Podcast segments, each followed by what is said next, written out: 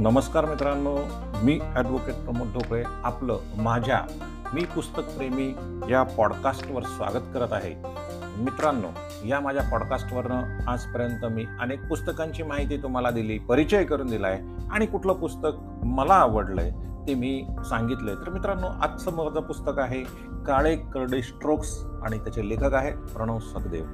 आणि याचा पुस्तक परिचय करून देत आहे मी ॲडव्होकेट प्रमोद ढोकळे. तर मित्रांनो समीर या कॉलेज युवकाची कथा या कादंबरीत प्रणव सखदेव यांनी सांगितली आहे.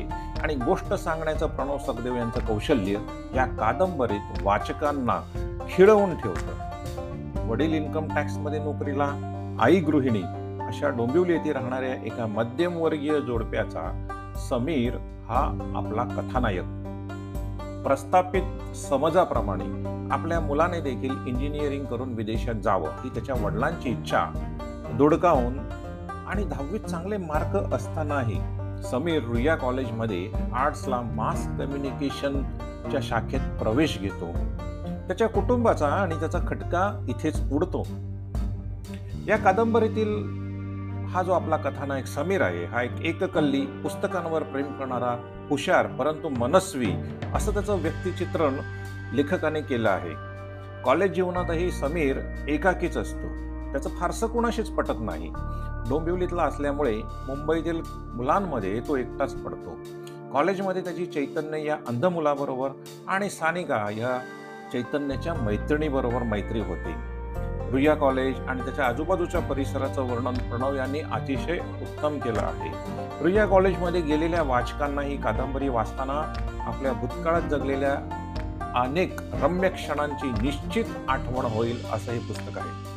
रुया कॉलेज समोरच डीपी म्हणीज ही कुडप्यांची हॉटेल तर मुलामुलींचा आवडता अड्डाच होता आहे आपल्या सर्वांना माहिती आहे. तर रमेश द गडकर ग्राउंडला रमेश दडकर ग्राउंडला लागून असलेला कट्टा आणि त्यावर जमणारे आणि रंगणाऱ्या तरुण तरुणींच्या मैफिली याचं वर्णन वाचून आपल्याला पुनर्प्रत्ययाचा आनंद मिळतो.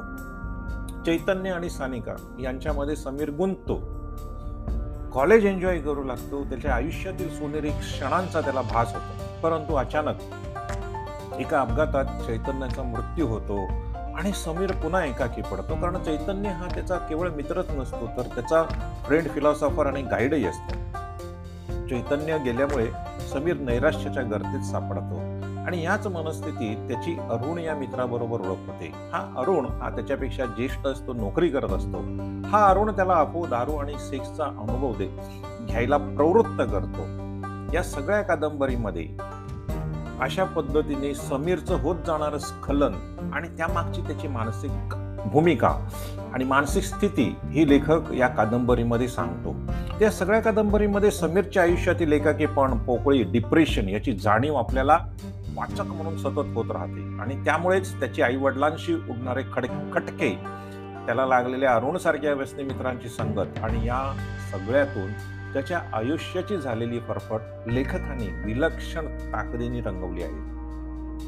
समीरच्या मैत्रिणी सानिका आणि सलोनी यांच्याशी समीरचं असलेलं लोभस नातं वाचकांना भावल्याशिवाय राहणार नाही. चैतन्याच्या अपघाती मृत्यूनंतर समीर मानसिकदृष्ट्या पुन्हा एकाकी होतो. त्यानंतर त्याचं आणि सानिकाचं नातं आणि या नात्यात घडलेले प्रसंग यातून समीरला विलक्षण गिल्ट कॉम्प्लेक्स येतो. सानिका तर दूर अज्ञातस्थळी निघून जाते.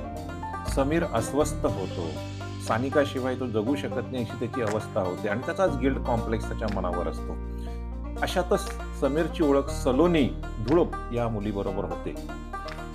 सलोनी आणि समीर या दोघांचं नातं लेखकाने आणि त्या नात्यातले प्रसंग लेखकाने एवढे जिवंत केले आहेत की आपण हे पुस्तक पूर्ण वाचून झाल्याशिवाय खाली ठेवू शकत नाही. सानिका आणि सलोनी यांच्यापासून दूर जाण्याची कल्पना समीरला सहनच होत नाही. या दोन्ही मैत्रिणींच्या मध्ये त्याची भावनिक गुंतवणूक एवढी उत्कट असते की एकाच वेळी तो त्या दोघींबरोबर आपलं नातं कायम राखू इच्छितो. परंतु नियतीच्या मनात मात्र काही वेगळंच असतं. कॉलेजला त्याच्या सोनेरी आयुष्यात कॉलेजला असताना समीरच्या सोनेरी आयुष्यात अचानक जेव्हा काळे ढग दाटून येतात चैतन्याचा मृत्यू होतो सानिका दूर जाते. अशा वेळेला सानिका बरोबर केलेला सेक्स आणि सलोनीवर केलेला अन्याय अपूच्या नशेमध्ये याचा गिल्ड कॉम्प्लेक्स समीरला सहन होत नाही. तो नैराश्यात जाताना दिसतो.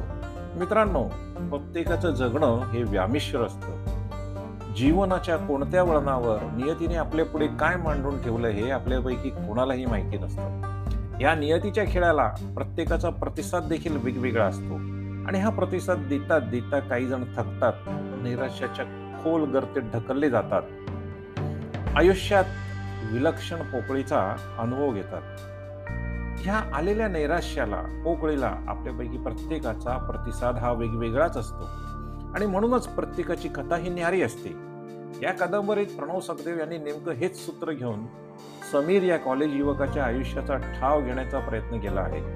त्याच्या आयुष्यातील उदासी त्या उदासीला दिलेला त्यांनी प्रतिसाद आजूबाजूच्या लोकांशी असलेले त्याचे संबंध अशा विविध पातळ्यांवरून त्यांनी समीरच्या जीवनाचा वेध घेण्या घेण्याचा प्रयत्न केला आहे.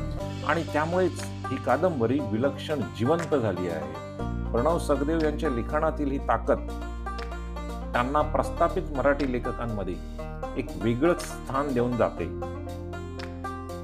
साहित्य अकादमीने देखील मित्रांनो त्यांच्या लेखनाची या ताकदवान लिखाणाची नोंद घेतलेली आहे. आणि पट्टीच्या वाचकांनी ही कादंबरी चुकवू नये असं मला वाटतं.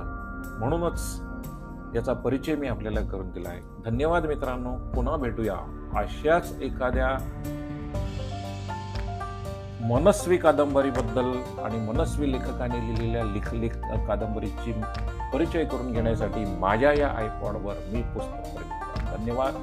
See you and goodbye